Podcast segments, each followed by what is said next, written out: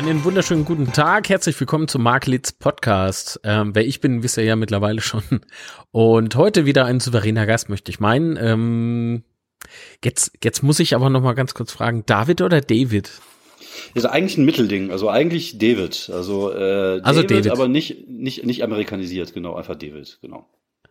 Meine Damen und Herren, David Krasov. Hallo. Ja, hi, Dankeschön, vielen Dank für die Einladung. Ja, Mensch, ich freue mich. Wie lange äh, basteln wir jetzt da schon dran rum? Über ein Jahr. ich ich würde fast sagen 18 Jahre. Also 18 im Minimum. Ja, ja, ja, ja, ja, ja. Bevor es Podcast überhaupt äh, gab, waren wir schon dabei, daran zu basteln. Also, aber jetzt hat's ja geklappt. Absolut. So, lieber äh, David, ähm, mhm. es ist jetzt schwer. Was machst du denn jetzt beruflich? Also, während wir im Prinzip in der Absprache waren, hat sich ja das eine so ein bisschen, also ist, ist mehr angelaufen, sagt man das so, kann man das so sagen? Genau. Ähm, ja, ich bin ja eigentlich, äh, bin ich von Geburt an Fernverkehrsdisponent in einem Speditionsunternehmen. Das mache ich halt schon ziemlich lange und ähm, bin dann halt irgendwann auf die Bühne gekommen, erst als Poetry Slammer und dann als ähm, Stand-up-Comedian und jetzt seit einigen Jahren äh, ja als als äh, erfolgloser Stand-up-Comedian auf den Bühnen Deutschlands unterwegs. Und äh, jetzt seit Corona endlich wieder sozusagen was? Wieso erfolglos? Wieso, wieso butterst du dich so runter? Das ist, das ist doch. Ja, es ist, äh, das ist, das mache ich immer ganz gerne. Ja, ich bin ja, hm. also äh, ich, ich backe immer gerne kleine Brötchen. Ich äh, mag Leute nicht, die, äh, die zu große Brötchen backen oder gleich mit einem riesen Baguette ankommen. Das ist nicht meins. Ähm, ja, mir ist, mir ist durchaus bewusst, dass das ganz okay ist, äh, was ich da mache und auch der Erfolglevel ganz okay ist. Aber ich bin halt kein, äh, ich bin halt nicht sehr bekannt. Also ich habe keine große Reichweite. Ich sag mal, ähm, ich bringe eine gewisse Qualität mit auf die Bühne. Aber ich habe halt nicht zum Beispiel eine riesige Reichweite bei Social Media oder so. Und das ist halt, hält sich alles so einigermaßen in Grenzen. Braucht man das? Ich glaube, heutzutage ist es nicht verkehrt, wenn man das hat. Also ähm, das Ziel eines jeden Comedians oder Künstlers aus meinem Bereich ist natürlich irgendwann ein Soloprogramm zu haben und damit aufzutreten. Und äh, ein vernünftiges ähm, Social Media Dasein äh, erleichtert natürlich die Ticketverkäufe ein bisschen. Auf der anderen Seite gehen halt zum Beispiel viele Großunternehmen aus der Comedy gerade äh, dazu über, Leute zu buchen, die viele Follower haben bei Instagram, egal ob die auf der Bühne jetzt geil sind oder nicht, einfach weil sie wissen, dass man dadurch halt irgendwie Karten verkaufen kann. Ob das aufgeht, das kann ich nicht sagen, da stecke ich nicht drinne, aber ich glaube, das ist heutzutage schon irgendwie ein Stück weit wichtig, ja. Hm. Okay. Aber gut, fangen wir mal von vorne an. Bist eigentlich mhm. äh, Speditionskaufmann, hast du gesagt, und ähm, genau. hast dann im Hobby dich mit Poetry Slams auseinandergesetzt.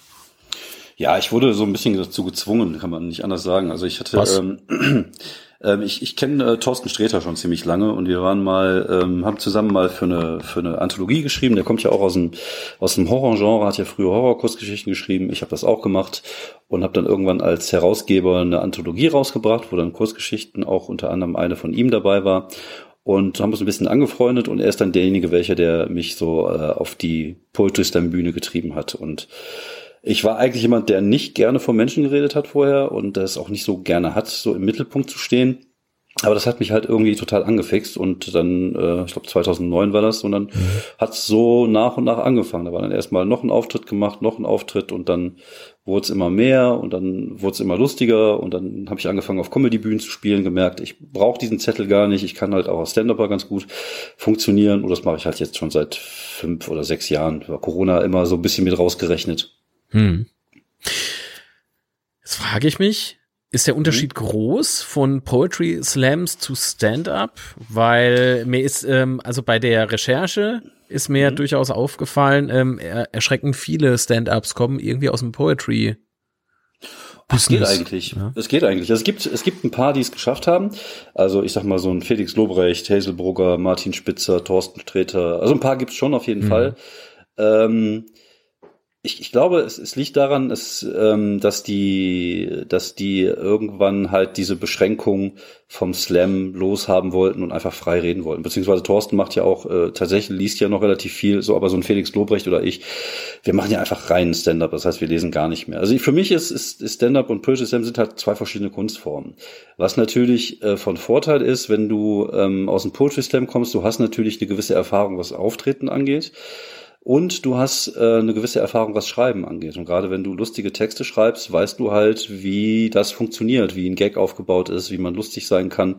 Aber im Endeffekt sind das schon zwei verschiedene Handwerke. Es sind halt beides Teile, also wenn man lustigen Poetry Slam zumindest nimmt und, und, und Stand-Up-Comedy sind zwei Gesichter von, von Comedy, aber es sind halt ganz andere Herangehensweisen und ganz andere Arbeitsweisen, wie man äh, Material erschafft. Und man muss sich dann schon so ein Stück weit umstellen, wenn man von Poetry Slam auf, auf Stand-Up rübergeht, weil man dann halt einfach offener da ist. Man hat keinen Zettel, hinter dem man sich verstecken kann, sondern man steht halt wirklich offen auf der Bühne und diese Offenheit muss man halt auch ausstrahlen, damit die Leute einen das abnehmen, was man da oben erzählt. Hm. Also ich glaube, ähm, also du kannst mich ja sehr gerne korrigieren, habe ja darin absolut keine Erfahrung, ähm, aber so mhm. dieses, dieses, für dieses ähm, Stand-up ohne Zettel sozusagen, mhm. ähm, ja. muss man auch so ein Stück weit, ähm, wie soll ich denn sagen, ich kürze es ab oder ich, nein, anders, ich formuliere total um, man muss dafür geschaffen sein, denn du musst ja im Prinzip auch dein Publikum nicht nur mit den Worten erreichen, sondern auch mit mhm. Mimik, Gestik, vielleicht sogar ja, genau. irgendwie, ne? Ja. Also Interaktion mit dem Publikum ist ja sehr wichtig in dem Genre, oder? Ja, ja. Also man sagt ja immer, das ist ein Dialog. Also Stand-up ist immer ein Dialog, auch wenn äh, das Publikum oft nicht mitspricht, aber es ist tatsächlich so, dass man ja irgendwie versucht, äh, sich so, so zu unterhalten, wie wenn man auf einer Party ist. Also ich glaube, der beste Stand-up ist der, wo man nicht merkt, dass der Künstler gerade auswendig lerntes Material runterrattelt, sondern es kommt halt als eine Art Gespräch rüber. Und ähm, das ist halt einfach so, so vielseitig. Also wir Stand-up-Comedians sagen natürlich, das ist halt eine der schwierigsten Performance-Kunstarten überhaupt, weil du ähm, ja einfach komplett nackt auf der Bühne stehst. Du hast nichts, wohin du dich verstecken kannst. Du hast äh, nichts, was irgendwie zeigt, dass du was kannst. Also wenn du auf einer Bühne stehst und Klavier spielst oder, oder Gitarre spielst oder von mir aus auch Blockflöte oder Panflöte, man sieht halt immer, der oder diejenige kann was. Und bei einem Comedian ist halt, je weniger man sieht, dass da Arbeit drin steckt, umso besser ist das. Und deswegen hat man halt oft den Gedanken, ach, was, was der oder die da oben auf der Bühne macht, kann ich auch. Aber da sind auch schon viele Leute äh, ordentlich auf der Bühne aufs Gesicht gefallen, weil es halt schon Handwerk ist und auch wissen muss, wie das funktioniert. Und es ist halt, ich äh, nehme immer so ein bisschen den Vergleich wie so ein Apothekerschrank.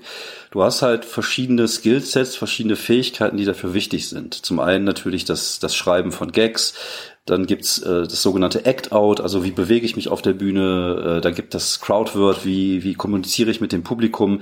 Dann gibt es One-Liner. Es gibt das Storytelling, wie erzähle ich eine längere Geschichte. Das ist halt viel, viel, viel, viel vielseitiger, als man das eigentlich so, so denken mag auf dem ersten Blick. Und ich glaube, gute Stand-up-Comedy ist halt einfach ein Zusammenspiel vieler verschiedener Faktoren und manchmal ist eine kleine Schraube so entscheidend bei einem Gag, ob er funktioniert oder nicht. Und das ist halt äh, für mich teilweise auch das Faszinierende daran, dass man halt eine Idee hat, die man lustig findet. Das bedeutet aber nicht direkt, dass auch das Publikum das lustig findet, sondern man muss ja schon irgendwie äh, performen können und, und rüberbringen können. Und manchmal dauert es halt drei, vier Mal, bis man diese Schraube so weit gedreht hat, dass man das Ding halt so hat, wie es wie es funktionieren soll. Und das hängt halt manchmal mit Kleinigkeiten ab, also mit einer Bewegung, ob das, ob inwiefern ähm, das Publikum nicht gerade sympathisch findet. Zum Beispiel, wenn ich mich über andere lustig mache oder wenn ich irgendwas ganz Böses mache auf der Bühne, dann muss ich mich erstmal über mich selber lustig machen, damit die Leute merken, der kann sich auch über sich selber lustig machen und darf dann diesen Weg dann gehen. Und es ist halt echt extrem vielseitig und das sieht man halt nicht. Und das macht es dann aber wiederum so reizvoll, dass man ähm, daran arbeitet, es so gut wie möglich hinzukriegen. Ich glaube, ich wäre dafür absolut nicht geschaffen. ich bin Mensch, also ich bin, ich bin eigentlich hauptberuflich Filmemacher. So, ja. wenn du, weißt du, bei mir, wenn ich ein Drehbuch schreibe und ein Skript irgendwie vorbereite, dann hat das mhm. unglaublich viel mit manchmal so Kopfkino einfach zu tun. Ne? Ja, ich stelle mir ja, schon irgendwie beim Schreiben vor, wie könnte man das inszenieren, ne? Und dann schwenkt die Kamera dann so rüber und so. Mhm. Äh, oder du stellst dir einfach äh, verschiedene Szenen vor. Äh, was machen da gerade die Protagonisten? Und mhm in dem Moment, in dem ich meinen vielleicht witzigen Text auf der Bühne ohne äh, Zettel vortrage, läuft dieser Film bei mir im Kopf ab und ich würde mich sowas von über mich selber schlapp lachen, weil ich das so derbe mhm. lustig finde, weißt du? Und jeder andere, der sitzt einfach nur da und würde mich anschauen und denkt so, what the fuck? ja. Ja, du musst natürlich schon gucken, das muss halt nachvollziehbar sein. Das ist halt einfach so. Aber es ist halt ein Handwerk. Das ist halt wie Filme machen. Also Filme machen ist ja auch nicht einfach die Kamera draufhalten, sondern es geht darum, wo, wie fängt die Szene an, welche Kameraeinstellungen habe ich, wie funktioniert eine Szene, wie funktioniert eine Geschichte. Das ist übrigens, äh, was du machst, nicht unähnlich dem, was ich zum Beispiel mache mit meinem anderen Hobby, nämlich dem Pen und Paper Rollenspiel. Wenn ich eine Geschichte als Spielleiter erzähle und eine Szene habe mit mit verschiedenen äh, Spielern darin, dann äh, mache ich mir diese Gedanken auch. Das ist ist halt eine komplett andere Arbeit, die hm. ich da mache. Ist natürlich auch unglaublich kreativ, aber ist halt komplett anders. Und das sind halt alles ähm, ja eigene Künste für sich. Man kann ja auch nicht einen Gitarrenspieler mit einem Violinspieler zum Beispiel vergleichen. Natürlich äh, gibt es eine gewisse Basis, die die ähnlich ist, und das ist vielleicht bei uns ja auch so. Es geht ja um Storytelling. Wie erzähle ich eine Geschichte? Also Anfang, Mitte, Ende. Zum Ende hin muss halt der, das Klimax kommen. Also es gibt da schon gewisse Regeln, die man verfolgen muss. Ähm, Dramaturgie ist zum Beispiel auch in der, in der, im Stand-up halt ganz wichtig. Du kannst nicht irgendwie äh, leise anfangen, dann richtig ballern und am Ende wieder irgendwie leise rausgehen. Das funktioniert so nicht, sondern du musst halt auch gucken, dass du am Ende ballerst. Und äh, da gibt es schon auf jeden Fall, denke ich, äh, Sachen, die, die ähnlich sind. Aber es ist halt schon eine eigene Kunstform für sich. Und ich bestehe darauf, wirklich zu sagen, es ist egal, welche, über welche Themen man bei Stand-up redet. Es kann Peniswitz sein, genauso gut wie es ein Witz über den, den Tod seiner Mutter sein kann, der, der witzig ist. Ähm, es ist immer eine Kunst, finde ich. Und äh, jeder, der es macht, wird mir da wahrscheinlich, glaube ich, recht geben. Mhm. Darüber muss ich jetzt nachdenken. Ja. Tod der Mutter, das ist ähm, Uff. Es gibt ein, es gibt ein hervorragendes Bit eines amerikanischen Stand-up-Comedians, der heißt Dex, Doug Stanhope. So ein richtig abgefuckter Typ ist das. Ich mag den total gerne, weil ich gerne so derben Humor mag. Mhm. Und er hatte halt ein, ein überragend lustiges Bit, was irgendwie anfängt mit den Worten, ich werde euch jetzt über den Selbstmord meiner Mutter berichten, aber es wird echt lustig. Und das ist es halt tatsächlich. Und mhm. ich finde, das ist halt für mich die größte, die größte Form des Stand-ups ist halt, wenn du, wenn du Themen hast, die traurig sind, aber die Leute halt trotzdem irgendwie zum Lachen bringen kannst. Auch Oswald Patton, den man aus ähm, Ah, King of Queens. Serie, ne? Genau, King ja. of Queens kennt, ist ja auch ein, ein hervorragender Stand-Up-Comedian, hat ja vor einiger Zeit seine Frau verloren und mhm. hat halt ein unglaublich witziges Bit darüber, wie er seiner Tochter beibringt, dass seine Mutter, dass ihre Mutter gestorben ist. Das halt auf der einen Seite unglaublich traurig ist, aber auf der anderen Seite halt einfach lustig erzählt ist. Und das ist halt für mich das, das ganz große Kino. Also äh, das ist halt für mich die große Kunstform des Stand-ups. Nicht Ikea-Witze, Tinder-Witze oder äh, Dating-Geschichten, sondern das ist halt für mich dann die hohe Kunst äh, der, der Comedy. Mhm. Mir fällt da gerade was ein. Ein deutsches Beispiel wäre, na gut, okay, da ging es weniger um die Mutter, sondern mehr um die Frau, was ja auch, äh, will man sich eigentlich gar nicht vorstellen, ne? Na gut, die einen so, die anderen so. Ähm, aber ähm, Gerd Dudenhöfer kennt man vielleicht. Ja. Ähm, also alias Heinz Becker und der mhm. wiederum ähm, hatte vor Corona ein Bühnen Bühnenprogramm namens DOD, also D-O-D, saarländisch mhm. für Tod. Ähm, und seine, ähm, ja, ohne seine Ehefrau kennt man diese Bühnenfigur nicht. Ja. Oder diese Kunstfigur nicht. Ja, genau. Ähm, und weißt du, der kommt auf die Bühne mit einem äh, Strauß, äh, was, wie heißen diese, diese schneeweißen Blumen da? Colors, glaube ich. Chrysanthemen? Ne, ich bin ah, du, ich, kenne mich da nicht aus. ähm, Blumen halt. Ja, ja, so, so äh, typisch Beerdigung halt. Bäume. Ja, ja, ja genau, genau so. und äh, Weißt du, und dann steht er einfach nur da, Start ins Leere. Mhm. Und es passiert halt erstmal einfach nix. Ja. Und plötzlich schaut er an sich runter, sieht, dass er den Strauß Blumen da noch in der Hand hat und sagt, oh, habe ich vergessen, ins Grab mit drin zu schmeißen. Und ich, ja. ich, ich bin so vom Stuhl gerutscht vor Lachen. Mhm. Das war diese, dieses ja. Timing, was ja auch ja. sehr, sehr wichtig im Stand-up-Bereich ist. Genau. Das ist ja unfassbar hm. also ein unfassbar trauriges Thema. Es ist Wahnsinn, dass er ein komplettes Bühnenprogramm darüber gemacht hat. Ne? Stimmt, ja. Und ähm, wie soll ich sagen, dieses, dieses Timing durchzuziehen, äh, dann mhm. selbst nicht anfangen zu lachen, weil diese Kunstfigur ja, ja, genau. lacht so gut wie nie. Ja, ja das, ist, das geht ja schon zum Teil so ein bisschen ins Schauspiel auch rein, was er dann halt Ja, ja, absolut. Halt durch, dass er halt in einer, in einer Rolle schlüpft. Ein anderes Beispiel ist auch zum Beispiel, es gibt von, von Thorsten Sträter eine, eine Geschichte, wie er irgendwie seine, mit seiner toten Mutter SMS äh, austauscht, was halt daran liegt, dass dann die Nummer halt neu vergeben worden ist. Aber er unterhält sich halt mit jemand anders, aber tut halt so, als wenn es seine tote Mutter wäre. Das ist halt unglaublich lustig, eine unglaublich lustige Geschichte, aber auch eine unglaublich traurige Geschichte. Und wie gesagt, ähm, das ist für mich halt so, äh, ja, das Höchste, was man tatsächlich in der Comedy erreichen kann, weil es halt so dieser Ritt zwischen, zwischen verschiedenen Emotionen ist, was halt das dann ausmacht. Wie gesagt, einfach lustig sein, Peniswitze machen, kann fast jeder, also kann nicht jeder tatsächlich, also das muss man schon wollen und das muss man auch schon können. Aber das ist dann halt wirklich dann einfach das, äh, das was man halt erreichen möchte, als, als wenn man die Kunstform halt wirklich liebt.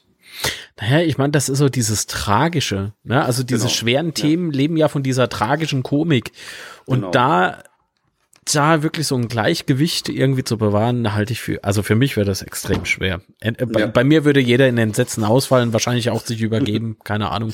Ja. Ähm, äh, puh, schwierig. Also ich finde, ja. du, du, musst halt auch gut sein, um das zu machen. Also ich finde, das sind so Themen, die sollst du nicht anfangen zu machen, wenn du seit anderthalb Jahren Stand-up machst, sondern das ist halt was, wo man sich rantraut, wenn man das halt schon ein paar Jahre macht und wenn man Erfahrungen gesammelt hat. Und ich finde, je schwieriger das Thema, umso besser muss, müssen die Gags sein, umso besser muss das Material sein. Absolut. Was glaubst du, wie wichtig ist Timing beim Poetry Slam und wie wichtig ist es beim Stand-up? Also äh, durchaus gleich wichtig ja, oder? Ja. Also ja? Ich, würde, ich würde sagen, es ist ähm, Timing ist, ist unglaublich wichtig und Timing ist halt was, was man nicht lernen kann, vor allem. Das ist ja, ähm, Timing besteht ja eigentlich nur darum, äh, da, daraus zu wissen, wann man was sagt. Hm. Und das ist beim Poetry Slam genauso, wenn du einen Text liest, äh, wie du deine Pausen setzt oder was auch immer. Und genauso ist das natürlich auch ähm, beim, beim Stand-up. Und ähm, das ist aber etwas, was man, wie ich finde, nicht lernen kann. Also man, also es ist nichts, was man es ist was, was man mit Erfahrung lernen kann und was man irgendwann im Gefühl hat. Und ähm, das ist halt irgend so ein Ding, wenn du, ähm, also ich mache das jetzt auch schon seit fünf, sechs Jahren und manchmal habe ich eine Idee, wenn ich zum Beispiel beim Open Mic bin und, und da moderiere, habe ich natürlich die Möglichkeit, als Zwischenmoderation immer so einzelne Gags zu machen. Und manchmal habe ich eine Idee, gehe auf die Bühne, mache den Gag und weiß aber schon vom Gefühl her ungefähr, wie viel Zeit ist ich zwischen der der Prämisse, also dem Setup hm. und der Punchline lassen muss. Aber das ist halt einfach so ein Gefühlsding, weißt du, das ist, du kannst, du kannst nicht sagen, du zählst im Kopf bis drei und dann machst du das. Vor allem, weil das halt von Publikum zu Publikum auch unterschiedlich ist. Also wenn du ein großes Publikum hast, ist dein Timing ein anderes, als wenn du ein kleines Publikum hast. Und das ist halt etwas, was man halt lernt, wenn man halt lange genug aufgetreten ist. Und ich glaube, man muss halt, ist da so eine Mischung aus Talent und, und Können und äh, Erfahrung, einfach zu wissen, äh, wie das Publikum gerade tickt. Man muss, wir sprechen immer davon, das Publikum lesen zu können. Und das ist tatsächlich so ein Stück weit so, dass du einfach so ein Gefühl dafür bekommst, halt, äh, wann setzt du jetzt die Pointe? Hm. Die Pointe. Die Pointe. Die Pointe. Ach Mensch, ich bin hin und her gerissen. Ich, ich stell's mir halt so vor, es fällt dir so ein bisschen ein, also ein bisschen leichter, wenn du schon irgendwie, wie soll ich sagen, ein Stück weit ehrlich bist, also nicht komplett ja. gekünstelt. Ne? Ja, auf jeden Fall. Ähm, wenn du dich ein Stück weit so gibst, wie du halt eben bist, gepaart mhm. mit dem, was du da geskriptet und geschaffen hast. Mhm. Das ist ultra schwierig und deswegen meinte ich vorhin eben, dass Mimik-Gestik auf der Bühne durchaus noch mhm. eine, eine, weitaus größere Rolle spielen, wie jetzt beispielsweise, keine Ahnung, beim Film. Beim Film mhm. ist alles vorgeschrieben, ähm, bisschen Impro darf sein, aber zu viel mhm. ist ganz, ganz schlecht. Weil das mhm. bedeutet dann wiederum, dass ein Drehbuch schlecht ist, ja. wenn der Schauspieler äh, improvisieren muss. So. Ja. Okay. Ja, auf der Bühne kannst du, hast du ja natürlich Zeit auch zu improvisieren und aus der Nummer rauszugehen und, und äh, auf die Sachen anzuspringen, die, die im, im Publikum auf dich zukommen. Das ist ja, ähm, wenn du, wenn du ein Comedy-Mind hast, also wenn du, äh, wenn du trainiert darin bist, einfach lustige Sachen aus Situationen zu schöpfen, dann äh, ist das auch möglich durchaus, wenn du dich wohlfühlst auf der Bühne, einfach auf Sachen anzuspringen, die das Publikum macht und aus der Nummer rauszugehen und einfach auf seine natürliche Lustigkeit zu vertrauen und daraus was Lustiges zu machen. Auf der anderen Seite ist es aber so, wenn du natürlich jetzt nicht gerade Rollen-Comedy machst, also wenn du jetzt nicht gerade der lustige Hausmeister bist und es gibt verdammt viele lustige Hausmeister mit grauen Kitteln, lustigen Mützen und noch lustigen Brillen. Ich glaube, davon gibt es fast genauso viele wie Comedy-Kellner. Auf jeden Fall, wenn du die richtigen Stand-up machst, also wenn du auf die Bühne gehst mit Themen, die, die dich berühren, also mit Themen, die mit dir zu tun haben, aus deinem Leben, du sie, also die du sie aus deinem Leben schöpfst, bist du natürlich auch sehr persönlich. Das heißt, wenn die Leute die Scheiße finden, dann finden sie dich persönlich scheiße. Die finden ja nicht deine Bühnenfigur scheiße, weil du ja so nah wie möglich an deiner Bühnenfigur bist. Und das ist natürlich so ein Ding, damit muss man auch mit klarkommen. Also gerade mit diesem Versagen und dieses einfach nicht lustig sein. Und du hast ja anders als bei anderen Kunstformen, wenn ich jetzt ein, Stück Musik darbiete und am Ende klatschen die Leute höflich, war es das. Aber wenn ich auf die Bühne gehe, auf die Bühne gehe und ich mache mein Gag und keiner lacht, dann fühle ich mich scheiße. Und du bist ja auf dieses Feedback angewiesen. Und es gibt halt diese Momente, wo das nicht so gut funktioniert, wie du das gewohnt bist vielleicht oder wie du das gerne hättest. Und dann muss man dann halt lernen, äh, das auszuhalten und ein Stück weit auch ähm, nicht persönlich zu nehmen. Das ist enorm schwer, Kritik nicht persönlich zu nehmen. Das weiß ja, ich noch, als ich angefangen habe, erster Film, ähm, der im Kino zu sehen war. Mhm hast, hast du natürlich, ähm, also ein Glück lief das gut. Mhm, okay. Aber bei der, also bei Premierenvorstellungen, wenn du Szenenapplaus bekommst oder dein Film Szenenapplaus bekommt, dann ist mhm. eigentlich alles safe. So. Ja, gehst du aber hin ähm, ja. und äh, gehst dann mal auf so Mails ein, die dir weitergeleitet werden und so, ne? Und da steht dann halt so drin, na ja, aber da, da hier und da, das war doch scheiße ja. und so. Weißt du, aber nicht warum. Mhm. Also da, da kam ich mir damals vor, bei der ersten bösen Kritik äh, wie, wie so ein geprügelter Hund. Also ja. richtig, richtig derb. Mittlerweile ist es irgendwie so egal, keine Ahnung. Ich kann das voll und ganz nachvollziehen. Also ich, äh, ich, ich hatte mal Support gemacht beim Thorsten Sträter, dann trittst du dann irgendwie so zehn Minuten vor 2000 Leute auf, ja. läuft super, Gänsehaut, fühlt sich super geil und am nächsten Tag liest du bei Facebook einen, der schreibt, äh, boah, das hat mich nicht so gut gefallen. Und schon ist alles kaputt, was du am Tag zuvor erlebt hast, was eigentlich völliger Bullshit ist. Also davon musst ja. du dich echt ein bisschen befreien.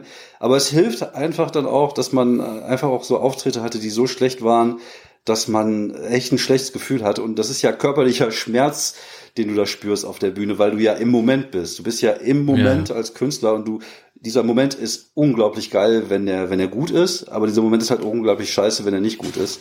Und äh, das härtet dich halt ein Stück weit ab. Und wenn du das jahrelang machst und wenn du weißt, was du kannst und darauf vertrauen kannst, dass du, dass du jetzt nicht scheiße bist, weil du ja auch für größere Shows schon gebucht wirst. Man hat natürlich immer diese Selbstzweifel. Ich glaube, das gehört auch mal ein Stück weit dazu und das ist auch mal ganz gut, weil sie ja einen motivieren. Aber ähm, man muss sich schon so ein bisschen frei davon irgendwann machen und, und versuchen, diese ähm, Situation zum Beispiel, wenn ich neues Material ausprobiere und es funktioniert nicht so gut, dann nehme ich das als Motivation, es besser zu machen. Und ich glaube, wenn du das ummünzen kannst, dann macht dich das auch zu einem besseren Künstler irgendwann. Als statt halt wehleidig in der Ecke zu liegen und oder weinend in der, in der Dusche zu, zu hocken, das bringt dich nicht weiter auf Dauer. Ja, aber es war halt, wie gesagt, wenn, wenn du das erste Mal damit konfrontiert wirst, ne, da, da ja. kommst du dir sowas von beschissen naja. vor, einfach nur. Ja. Du denkst, ja. du stellst alles in Frage, egal wie viel Natürlich. Tausende von Menschen dir schon gratuliert haben und, und einfach total happy waren, weißt du? Es gibt nichts Geileres. Also ich, mir fehlt, mir fehlt aktuell, das gebe ich wohl gern zu, dieser Applaus. Mhm. Das ist ganz strange. Ähm, ja. Du, du hast eine, ne? Ah, ja, und so gerne. so ja, gerne. Ja, halt, ich sag mal, wir sind ja, also wir Bühnenmenschen sind ja auch alle so ein Stück weit egoman und, und narzisstisch veranlagt. Das gehört also dazu, können, oder? Ja. Kann, kann man den Scheiß nicht machen, ja, ganz klar. Und es ist natürlich super, es ist natürlich auch ein tolles Gefühl. Also ich bin wieder niemand, der nach der Show gerne mit Leuten spricht. Ähm, ich habe generell, halte ich mich gerne vom Menschen fern. Also so, so weit in, in großen Massen oder Fremde. Und ähm, ich bin da jetzt nie jemand, der nach der Show in, im Bad der, der Menge badet und, und mich da geil findet. Aber ich finde diesen Augenblick auf der Bühne, wenn du merkst, es funktioniert, was du gerade dir erschaffen hast und die Leute applaudieren und das ist schon geil, das fühlt sich schon sehr geil an. Das kann man nicht anders sagen. Klar, das ist auch ein Stück weit süchtig machen. Und ich kann auch verstehen, dass viele Leute, die vielleicht jung gerade irgendwie so erfolgreich sind, und vielleicht gerade so die ganzen Roller äh, dann irgendwann plemplem werden und anfangen nach dem Auftritt sich Drogen irgendwie in die Adern mhm. zu pumpen, äh, weil man natürlich dieses dieses Hoch gerne haben möchte. Und äh, bei mir war halt der Vorteil, ich war eh schon alt, als ich angefangen habe, äh, diese Bühnenscheiße zu machen und noch älter, als ich angefangen habe, es erfolgreich zu machen. Und äh, von daher gehe ich mit der Situation halt wahrscheinlich einfach ein bisschen anders und entspannter um als als jüngere Leute. Ich ich muss gerade überlegen, warum sagst du alt? Warum machst du ja, sowas? Ja, weil ich halt schon auf die 50 zugehe. Und, oh, du äh, armer, alter, zerbrechlicher Mann. Ja, ja. Nein, es ist ja schon so, dass man, äh, man, man vergleicht sich ja immer mit dem, was es auf dem Markt gibt. Und äh, das ist halt schon eine ziemlich große Spanne, was auf der anderen Seite aber auch total cool ist, weil ich halt viel mit Leuten rumhänge, die meine Kinder sein könnten, aber man hat halt trotzdem diese gemeinsame Basis. Und manchmal hat man so eine Tischkonstellation, wo dann irgendwie eine Musical-Sängerin sitzt, daneben sitzt ein 20-jähriger Kerl, der noch studiert, dann, dann sitze ich da und neben mir steht irgendwie ein Typ, der noch nebenbei auf der Baustelle arbeitet. Und das ist halt einfach eigentlich ziemlich cool, dass es halt diese Bandbreite hier gibt. Aber im Vergleich zu vielen anderen Kollegen gehöre ich alterstechnisch zumindest zu der älteren Garde der, äh, der Stand-Up-Comedians. Was aber ganz gut ist, weil, sagen wir mal ehrlich, es gibt halt viele junge Leute, aber Leute in meiner Altersklasse, die, die das machen, gibt's halt nicht ganz so viele. Ich finde, dass es mit, äh, ich will nicht sagen alt, das klingt total falsch, Mensch. Ähm, ja. Aber mit ja, ein paar Jährchen auf dem Buckel, sag ich mal so. Ja. Ähm, bist du glaubwürdiger irgendwie. Also beispielsweise, ich, ich komme leider nicht mehr auf den Namen. Ähm, die hatte, die Dame hatte einen, ähm, ein, ich weiß nicht, ähm, hatte die nicht irgendwie mal ein, ein, Stück, das sah ich damals bei Nightwash, also das ist eine Comedy-Sendung mhm. für die, die es nicht kennen, äh, aus einem Waschsalon, ist irgendwie ultra lustig, gibt schon, mhm. was weiß ich, seit Jahrzehnten. Ja. Ähm, und die, die, dieses, die junge Dame hatte äh, ein äh, Stück vorgeführt, aufgeführt. Da ging es irgendwie darum, dass sie irgendwie mal angemacht wurde, sie sei irgendwie so eine Felix Lobrecht-Kopie. Ach, äh, Anna-Maria äh, Groppler war das. Ah, stimmt, genau. Mhm. Ähm, die macht das ultra toll und so, ne? Aber mhm. sie erreicht mich nicht, ja, weil das so, so übergespielt, ich weiß nicht, wie ich das, äh, puh. Man nimmt sie halt nicht ab. Ja, weil es halt es ist zu, wirkt. Genau, es ist einfach too much einfach. Das ist aber genau. keine böse Kritik, weil es gibt ultra viele Menschen, die das super geil finden und das ist ja, das ist ja eigentlich ja. die die Essenz da drin. Ne? Das ist genau. super toll. Ja. Jedem Tierchen sein Pläsierchen. So ist ja, es halt. Ne? Oh Gott, wie viele Jahre. Ja, er ist doch ein alter Mann. ja, so Dead Jokes, das ist mein Spezialgebiet. Nein, aber da gebe ich dir vollkommen recht. Und äh, man muss natürlich sehen, was für eine Lebenswelt man hat. Ne? Und meine Lebenswelt als jemand, der der jetzt in dieser Altersklasse sich bewegt, die äh, entspricht ja auch vielen anderen Leuten, die, die im Publikum sitzen. Also ich, ich spiele ja selten vor studentischem Publikum, sondern meistens ist mein Publikum eher so Ü30. Und wenn ich davon erzähle, dass ich halt langsam alt werde und dass ich immer verpeilter bin oder dass ich äh, nicht mehr in der Lage bin, mir im Stehen Socke anzuziehen, dann können das halt Leute nachvollziehen. Und das macht natürlich auch ein Stück weit die, die Comedy ja auch aus, diese Nachvollziehbarkeit und äh, sich selber erkennen. Und das ist natürlich auch ein, eins der Werkzeuge, die wir natürlich auch benutzen. Und ich spiele natürlich schon mal ganz gerne mit diesem Image. Mir ist durchaus klar, dass ich ja zwar äh, stramm auf die 50 zugehe, aber äh, oft nicht so wirke und auch vom Typ her nicht so bin, dass man mich irgendwie als alt bezeichnen müsste.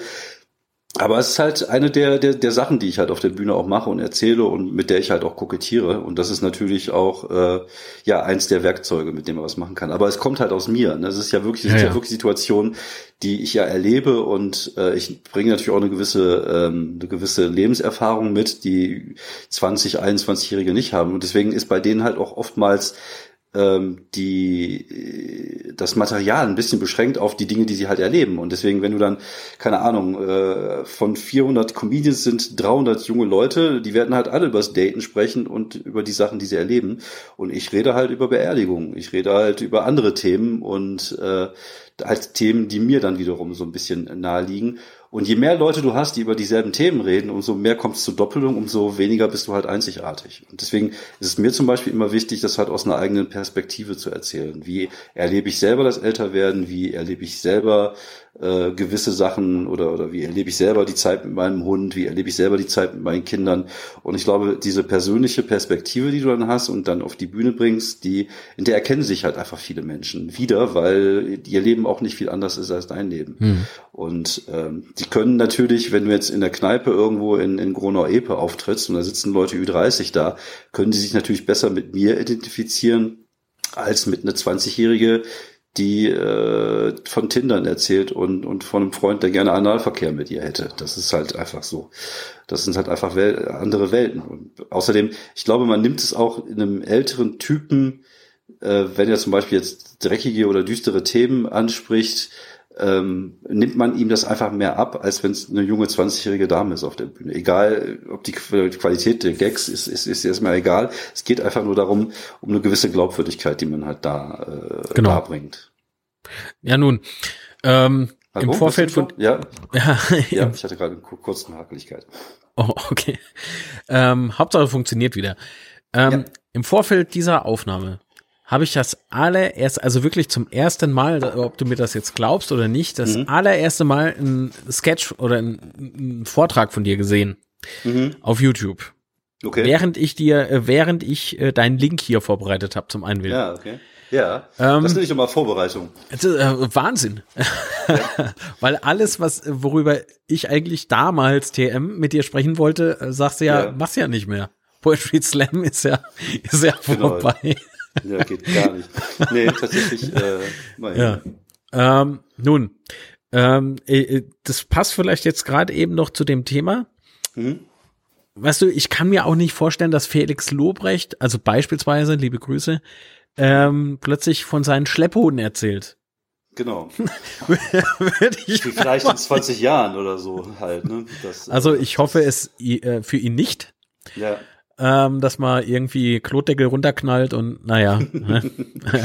ja, sind, ich finde, äh, ist natürlich ein bisschen übertrieben. Also es ist natürlich schon so, dass man, äh, dass gewisse Körperteile nicht mehr die die ähm, die Konsistenz haben, die sie vor vor ein paar Jahren hatte. Also jetzt, ich würde sagen, es ist auch kein Gemächt mehr, es ist eher Gekröse. Aber ähm, du hast halt äh, du hast halt die Möglichkeit, dann mit tollen Bildern zu, zu spielen. Ne? So dieses Bild, so ich kann nicht mehr nackt durch die Wohnung laufen und die Katzen mir ständig hinterherlaufen. Das ist einfach ein unglaublich lustiges Bild. Oh Gott. Genau, es ist, halt, es ist halt einfach ein lustiges Bild. Und mir ist durchaus klar, dass ich nicht nackt durch die Wohnung laufe, also selten, weil ich auch Kinder habe und, und äh, die nicht erschrecken äh, möchte, ne? Klar. Genau, die nicht erschrecken möchte, aber es ist halt einfach ein tolles, lustiges Bild. Und das ist halt so ein Bild, wo halt Männer dann irgendwie das irgendwie vielleicht auch so ein Stück weit nachvollziehen können. Und klar, natürlich, also ich kann natürlich über, über andere Dinge reden, aber ich rede zum Beispiel nicht über das Daten. Also ich würde nicht über, über Tinder sprechen. Und wenn ich über Tinder spreche, dann, dann rede ich höchstens darüber, dass äh, in meiner Altersklasse das eher so eine Resterampe ist. Und äh, ne, das, äh, das ist wieder, es geht, kommt immer auf die Perspektive an. Es muss halt immer meine Perspektive sein, damit sie halt auch authentisch wirkt. Hm, hm. Tinder. Ist irgendwie traurig. Keine Ahnung. Ja. Mich macht das unglaublich ja. traurig. Ja, ich habe naja. das alles nicht benutzt früher. Wie gab es ja zu meiner Zeit auch gar nicht. Ich habe noch meine meine Frau noch auf normalem Wege in der Diskothek betrunken angesprochen. So wie man das halt so macht, einmal so kurz über genau. die Schuhe gebrochen, ja. Ja, ja, ja richtig, richtig, ja, ja. Meine Güte. Uff, so. ähm, du hast jetzt irgendwie ein paar Mal Thorsten Sträter angesprochen. Mhm. Ähm, er war derjenige, der dich äh, gezwungen hat. Das ist ein Zitat von dir. Du sagst, äh, genau. er hat dich gezwungen, auf die Bühne, auf die Bühne, auf die Bühne gezwungen, ja. ja geprügelt. Ähm, wie hast du dich beim ersten Mal auf der Bühne denn gefühlt? Weißt du das noch? Boah, mir ging so die Düse. Ich war so nervös. Es gibt da ein Video, da sieht man auch, ich habe so einen Zettel in der Hand und wie sehr der Zettel halt zittert. Das sieht man einfach daran, dass mir einfach so die Düse kam. Wie gesagt, ich äh, war vorher nicht jemand, der gerne von Menschen gesprochen hat, weil wie gesagt, Menschen eh nicht so mein, mein Ding sind. Mhm. Aber ähm, da mir ging total die Düse. Also ich hatte richtig, richtig, richtig Schiss. Und umso größer war natürlich dann das, äh, das, das äh, schöne Gefühl, als es dann gut funktioniert hat. Ich glaube, vielleicht war diese Fallhöhe halt gerade ausgerechnet das, was mich dazu gebracht hat, es weiterzumachen. Die Fallhöhe war motivierend? Ja, genau, weil ich hatte einfach so unglaublich viel Angst, das zu machen. Und also ich war jetzt nicht jemand, der voller Selbstvertrauen auf die Bühne gegangen bin und äh, ist und gesagt hat, so, ich rock das jetzt, sondern ich hatte richtig Schiss und ich fühlte mich richtig unangenehm. Es war halt einfach überhaupt nicht ich, weil ich sowas normalerweise nicht mache, gemacht habe damals. Und hm wie gesagt, der, die, die Fallhöhe ist natürlich für mich als jemand, der das super ungern gemacht hat, halt einfach wesentlich größer als für jemand, der, der eh schon Selbstvertrauen hat. Und äh, einfach dieser Unterschied zwischen Erwartungshaltung und das, was dann passiert ist, dass es gut funktioniert hat, dass Leute gelacht haben, hat mich halt so geflecht, dass ich, äh, das war halt einfach ein lebensveränderndes Ding für mich. Das hat ja mein komplettes Leben so ein bisschen auf, auf die, auf den Kopf gestellt, weil ich plötzlich auch viel mehr Selbstvertrauen hatte dadurch und auch viel mehr äh, ja, irgendwie Erfolgserlebnisse und das macht dich ja auch größer als Mensch dann so ein Stück weit. Wäre jetzt mal eine Anschlussfrage tatsächlich gewesen, was hat dir das persönlich gebracht, ne? Also für dich als, als Privatperson sozusagen, nicht als Kunstfigur oder sowas. Aber du sagst ja eben schon, äh, bist selbstbewusster geworden dadurch. Auf jeden Fall, ja, ja. ja. Also wie gesagt, ich war früher nie, also ich war nie der mega selbstbewusste Mensch, weil man selbst zweifelt. Ich konnte auch nie irgendwas richtig geil, sondern immer so durchschnittlich. Ich habe immer super gerne kreativ gearbeitet und die Sachen waren auch immer okay.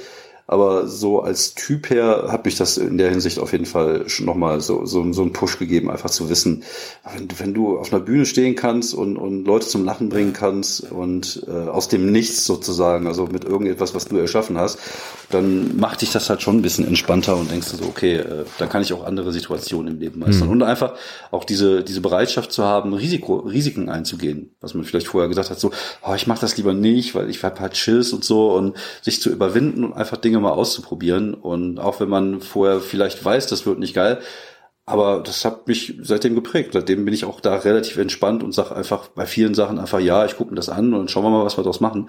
Und das macht mich, glaube ich, auch zu einem besseren Künstler einfach, weil man immer offen für, für neue Sachen ist. Aber dieses, dieses, äh, wie soll ich es denn nennen? So ein Stück ist aber noch da von diesem äh, früheren David, oder? Wenn ich das jetzt so höre, ja, früher, da, da konnte ich auch nichts wirklich gut und immer nur so mittelmäßig mhm. oder so. Also, ja, aber das, das ist heute, glaube ich, das ist heute mehr Attitüde, glaube ich, einfach mhm. so ein Stück weit. Das ist halt einfach so dieses, ähm, sich selber ein bisschen runterspielen, einfach weil ich mag halt einfach nicht Leute, die zu selbstbewusst auftreten. Also ich habe durchaus Selbstbewusstsein, ich weiß auch durchaus, was ich kann. Und äh, ich kann auch selbstbewusst auftreten, aber ich kokettiere halt gerne mit so verschiedenen Dingen, um mich selber so ein bisschen runterzumachen, um die Erwartungshaltung der Leute äh, immer so ein bisschen ähm, ja, niedrig zu halten. Keine Ahnung warum, weiß ich nicht. Es war, ist halt einfach so von, von Typ, eine Typfrage, würde ich jetzt einfach mal behaupten. Mhm. Und äh, das, da, da, das funktioniert für mich ganz gut. Das äh, erlaubt mir auch so ein bisschen auf dem Boden zu bleiben und jetzt nicht irgendwie mich für den geilsten Motherfucker der Welt zu halten. also, wie ging's denn eigentlich deiner Familie dabei, jetzt wo das Stand-up ähm, so ja gut läuft? Ähm, haben die denn diese Veränderungen auch wahrgenommen? Boah, keine Ahnung. Also gab es da Feedback aus der Family? Hm. Nein, also meine Frau kommt hier und da mal mit, wenn ich zum Beispiel am Streter war oder sowas, aber ähm, ich versuche das relativ gut zu trennen einfach. Also aber dann Kinder eher um Streter zu gucken, ne? Genau, genau. ja, also einfach. Ist natürlich schön, wenn man den, den, ja. Äh, den Männer dann irgendwie da oben sieht, vor 2000 Leuten auftreten, aber ähm, ich glaube, das ist jetzt nicht, findet, glaube ich, jetzt auch nicht meinen Humor so geil. Ist aber auch vollkommen okay. Ich brauche das auch hier nicht. Also ich brauche, für mich sind das auch komplett zwei verschiedene Welten und ich finde das auch ganz angenehm, dass es so ist, dass man diese, diese Fluchtmöglichkeit halt noch ein Stück weit hat. Äh, ist natürlich so, ich bin halt viel unterwegs. Mhm. Das ist äh, natürlich auch hier und da mal so ein Nachteil. Aber auf der anderen Seite, wir sind ja jetzt auch schon lange, lange, lange zusammen und sich gegenseitig so ein bisschen Freiheit zu geben, finde ich halt vollkommen okay. Sie ist zum Beispiel jetzt dieses Wochenende auch mit, mit ihrem Mädels das Wochenende weg und dann bin ich halt zu Hause und passe auf die Kinder auf, wie gerade eben jetzt so. Und, äh, und gehe gleich mit dem Hund raus. Und das ist halt vollkommen okay. Und ähm, boah, ich weiß nicht, also ich glaube nicht, dass das hier groß, es ist jetzt hier nicht groß Thema bei uns, sondern das ist, das ist halt einfach ein Ding, was ich mache und was ganz gut funktioniert inzwischen. Mhm. Also bist du auch keiner von denen, die ihr Geschriebenes einfach mal weiterreichen, um äh, Feedback einzuholen? Ne, gar nicht. Überhaupt gar nicht. Also ich, mein Feedback ist das Publikum, weil mhm. klar, ich twitter hier und da mal ein paar lustige Sachen, einfach um zu gucken, ob, ob, das, ob die Leute das vielleicht auch witzig finden, was ich gerade für eine Idee habe. Aber ähm, sonst, nee, ich habe eine ah, Idee. Das dachte ich mir schon, ohne Mist. Da so und bei ein paar Tweets habe ich mir echt ja. so gedacht, Natürlich. der tastet ja, doch klar. ab. Der tastet ja, doch ab. Ja, ja, natürlich. Das kommt einfach so random, ja. Ja, ja, natürlich. Das sind halt, also ich habe oft ein paar Ideen im Kopf und dann versuche ich dann mal so ein bisschen an der Formulierung zu schrauben und man tastet mal so ein bisschen ab, wie weit kann ich gehen, was kann ich machen und manchmal gefällt es den Leuten, manchmal gefällt es den Leuten nicht und man kriegt da so ein bisschen ein Gefühl dafür. Aber letztlich ist halt wirklich entscheidend auf der Bühne. Und da sind halt, äh, das kannst du halt nicht, ein Tweet wird nie auf der Bühne funktionieren, sondern ja. auf der Bühne bist du halt, ist halt gesprochenes Wort, ist halt Bewegung und ähm, gutes Beispiel dafür ist halt, ich habe mal eine Idee gehabt, wo ich auf dem ich bin ja ein Kind der 90er Jahre, groß geworden mit Grunge, mit, mit Nirvana, mit Pearl Jam. Und da habe ich halt irgendwie letztens mit meinen, war ich mit meiner Tochter auf der Kirmes, so, so einen Jungen gesehen, der irgendwie so ein Nirvana-T-Shirt dann hatte. Und so innerlich kam so der Grumpy Old Man raus, der sagte irgendwie, du trägst das Ding ja eh, du kennst die Band gar nicht und dafür ist Kurt Cobain nicht gestorben. Und ich fand einfach dieser, diesen Gedanken sehr schön. Einfach diese, diese Satz, auch dafür ist Kurt Cobain nicht gestorben, da steckt halt so viel drin, so, so Verbitterung über das Älterwerden und, und dieses, äh, dieses Grumpige. Und daraus wollte ich halt immer so ein Ding für die Bühne machen. Und es hatte halt ewig gedauert, weil ich dann halt in dem Bit dann erzählte, wie ich das Kind halt anschreie. das halt, was man halt einfach nicht macht, so. Und du musst es halt schon so machen, dass es irgendwie trotzdem so rüberkommt, dass witzig ist. Und das äh, hat letztens das erste Mal wirklich auch geklappt bei einer, bei einer Bühne, weil ich halt ein bisschen anders angegangen bin, weil ich halt vorher die Szenerie erklärt habe. Und ähm, dann, dann freut mich das dann halt wirklich, wenn so eine Idee, die ich habe, dann irgendwann halt mal auf der Bühne halt einfach gut funktioniert. Und das ist ja. dann einfach ein schönes ja. Gefühl. Ja, äh, was habe ich letztens gepostet? Äh, Led Zeppelin bedeutet nicht beleuchtetes Luftschiff. Ja, ja genau. ähm, ich war ein bisschen überrascht, dass so viele Likes kamen, weil der ist schon ziemlich low, muss man mal ganz klar sagen. Ja. Aber ähm, also manchmal, manchmal funktionieren Punts ja. immer ganz gut. Also diese Wortspieldinger sind auch manchmal so easy, easy going. Ich habe auch mal den einen oder anderen, also wir sagen als das Comedians immer, dass so die, die niedrigste Kunstform der Comedy ist das, der Wortwitz, aber hier und da nimmt man halt einfach meinen mit. Naja, ich habe mich unlängst über einen Tweet von dir richtig kaputt gelacht, obwohl der so einfach ist. Der ist so stinkeinfach, der wird mir. Äh, das ist unfassbar. Er, er postete ein, also David postete ein äh, Foto, ein Produktfoto, ein wunderschönes Produktfoto eines Gafferbandes und irgendwie mhm. drunter geschrieben, Make Kindererziehung Great Again. Äh, äh Bilder in meinem Kopf spielten sich ab. Es, es war wunderschön. Ja, ja. Ja, ja, ich hatte das, ich hatte das tatsächlich auch mal als Bit, wo ich irgendwie auf der Bühne erzählt habe, dass man, was man so mit Panzerklebeband alles machen kann, dass man ein Kind auch komplett an die Wand beschäftigen, äh, befestigen ja, kann, wenn das zu sehr nervt und da ja. kann man es auch als Flaschenöffner benutzen, so machen wir den Mund auf, Kevin, so plöpp. Also ich hatte ja das oh, auch schon mal so als, als Bit und ein paar lustige Bilder dabei, aber das habe ich nicht mehr benutzt, aber das kam mir dann halt manchmal so in den Sinn, dass ich das dann mal posten könnte. Ja, und manchmal ist das so. Manchmal hast du so ein paar Ideen, die ganz gut funktionieren und, und wo die Leute halt nachvollziehen. Und die, die, und die Leute wissen natürlich aufgrund wie ich mich auf der Bühne gebe und meine Attitüde, das würde ich natürlich nicht machen. Ich würde jetzt nicht meine Kinder mit Gaffertape hier in den, in den Keller sperren, aber es ist halt einfach ein lustiger nicht. Gedanke. Naja. Ja, also nee, ich habe auch gar keinen Platz im Keller. Da sind ja gerade die Ziegen und. Ja, gut, nee, okay. Ist, Schlecht. Und außerdem ja. hat die Tochter ständig Sand aus dem, aus dem, aus dem Keller geworfen. Nein, also ich finde ja diesen Gedanken sehr lustig oder kann ja auch damit spielen und das ist ja witzig. Und ja. jede Eltern, jede, jede, die selber Kinder haben, werden halt nachvollziehen, dass die Kinder halt auch unglaublich auf den Senkel gehen können und dass man halt mal ganz froh ist, wenn die halt mit Gaffertape irgendwo festgestellt abgesperrt werden. Aber trotzdem machen wir es ja nicht. Und trotzdem ist es witzig. Und da müssen die Leute manchmal so ein bisschen entspannter sein, was so Humor angeht. Es ist halt oft zu viel Aufregung im Spiel, finde ich. Gerade in den sozialen Medien, wo man immer jeden Gag so dreimal um, um, umdrehen muss, ob sich da nicht vielleicht doch irgendeine, äh, irgendeine Inge irgendwo getriggert fühlt oder irgendein Ingo. Und das ist halt manchmal ein bisschen anstrengend. Ja, und ich finde es bemerkenswert, dass du das sowas dann halt dennoch auf Twitter machst.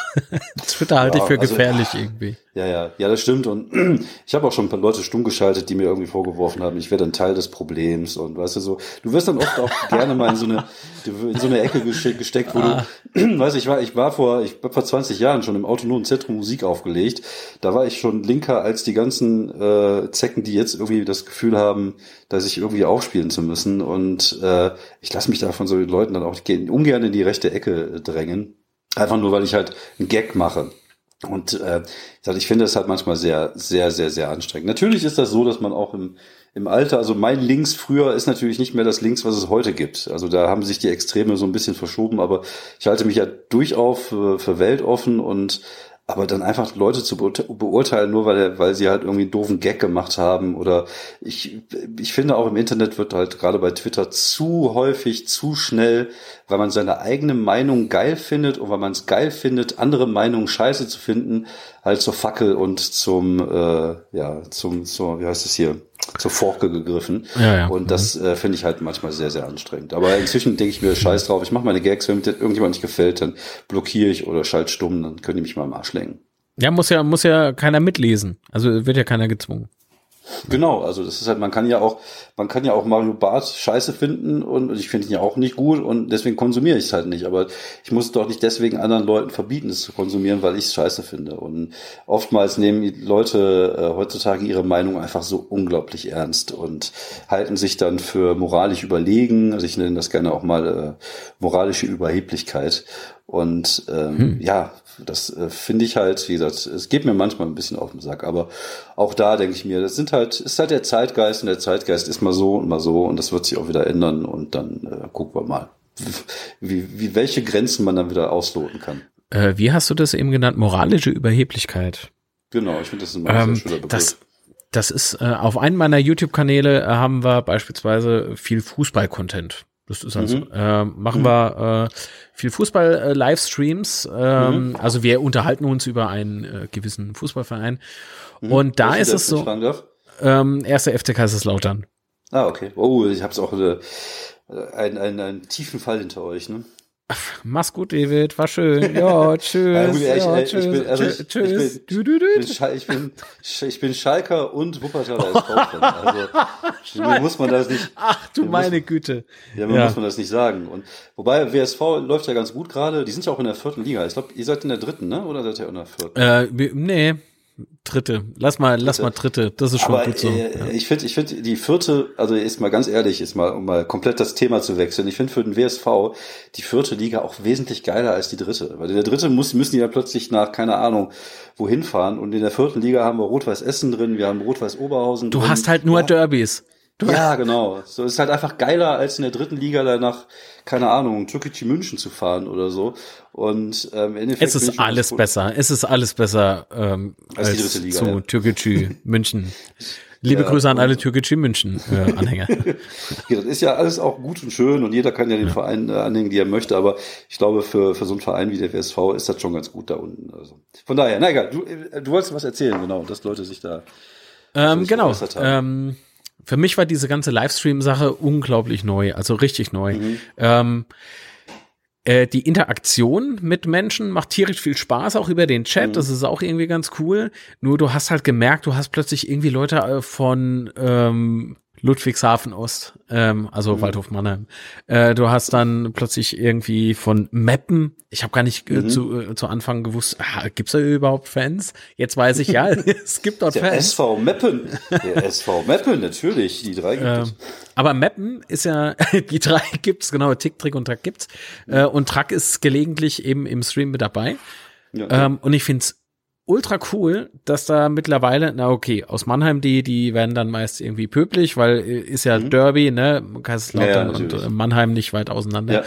Ähm, und trotzdem, wenn du diese schrägen Vögel einfach mal ab, abziehst oder eben blockierst, dass die nicht mehr äh, mit interagieren können, ähm, du hast plötzlich Leute drin, also im Prinzip aus ganz Fußball-Deutschland. Wir haben ein paar Schalke-Fans mhm. äh, sind mit dabei, Dortmund, ähm, boah, was weiß ich, Meppen habe ich eben schon gesagt, äh, ja. Köln, das, das ist Wahnsinn. Sogar ein Zuschauer aus China ist mit dabei. Äh, das ist cool. Äh, das ist, das ist richtig krass. Ähm, und das, das ist irgendwie, gelegentlich ist man da auch anderer Meinung als der Chat. Also ich verallgemeiner mhm. das immer gerne, äh, wobei das natürlich auch total falsch ist. ähm, und da muss man sich auch manchmal so durchboxen und du merkst, beim einen oder anderen ist es dann auch eher so diese moralische wie hast du gesagt, ja, Überheblichkeit? Überheblichkeit, ja, dass man halt seine Meinung einfach geiler findet als die der anderen. Und das ist halt, das ist, finde ich, halt sehr anstrengend. Und äh, ich finde, man kann seine Meinung haben, man kann seine Meinung auch äußern, aber man muss sich nicht, weil man diese Meinung hat, einfach besser fühlen als andere Leute. Ja. Und ich glaube, das ist auch so ein bisschen so ein Stück weit so dieses, dieses Internetphänomen, dass die Leute, ähm, dass die Leute das so haben. Und ähm, ja gut, wie gesagt, weil ich glaube, vielleicht wird es ja wieder besser irgendwann. Ja, ich glaube, äh, das muss ich halt, äh, es klingt ultra dämlich, aber ich hätte jetzt mhm. schon fast gesagt, muss ich so ein bisschen eingrufen. Beispielsweise ja. sagte man ja auch noch vor keine Ahnung, zehn Jahren vielleicht, ähm, das Internet ist ein rechtsfreier Raum. So ist es ja nicht. Genau. Ja, du schließt Verträge ab genau. und so weiter und ja. so fort. Äh, du, wenn du beleidigst, kannst du durchaus angezeigt werden. Ja, natürlich. Ähm, auch zu Recht, ja. gerade wenn man sieht, wie viele Leute jetzt heutzutage auch äh, im Internet halt äh, nicht nur beleidigt werden, sondern wirklich auch anwerden und äh, also auch wirklich bedroht werden. Und ich finde es ja, schlimm, gerade wenn man sieht, wie Leute so aus dem linken Spektrum, die sich irgendwie für, für gewisse Dinge einsetzen, dann einfach so aufs Übelste beleidigt werden und so. Also da ist ja das bisschen Gegenwind, was ich da kriege, äh, ist ja Pillepalle. Und ich finde das schon ganz, ganz schlimm. Und ich finde, das muss auch auf jeden Fall äh, irgendwie geregelt werden, dass nicht irgendwie jeder das Gefühl hat, irgendwie Menschen bedrohen zu dürfen im Internet und vor allem auch Familien. Also wo kommen wir denn dahin? Wir leben noch nicht mehr im Mittelalter. Und das ist halt schon manchmal weit gefährlich, finde ich. Absolut. Absolut. Okay, gut. Springen wir mal schnell ähm, weiter. Das eine ist jetzt Fußball, das andere ist Internet. Ähm, mhm. Ich habe lieber das Feedback direkt vor Publikum. Wie gesagt, Kinosaal, mhm. Premiere, mhm. du erlebst die Emotionen hautnah mit. Ja. Das ist Gold fürs Herz ja. und natürlich auch fürs Ego. Ja, Alles andere genau. wäre gelogen. Ähm, ja. Nur diese ähm, Korinthenkackerei geht man mal so richtig auf den Senkel. Aber gut. Ähm, ja, ja, gut. Das ist aber, das wirst du ja. als Kreativer wirst du damit immer zu tun haben. Es gibt immer Leute, die es besser können, immer Leute, die es besser drauf haben. Und auch da muss man, glaube ich, so ein Stück weit einfach äh, ja drüber stehen. Das ist halt leider so. Buchkritiker. ja, ja. Kritisieren genau, ist halt ultra einfach, ne? Okay. Ja, ja, genau.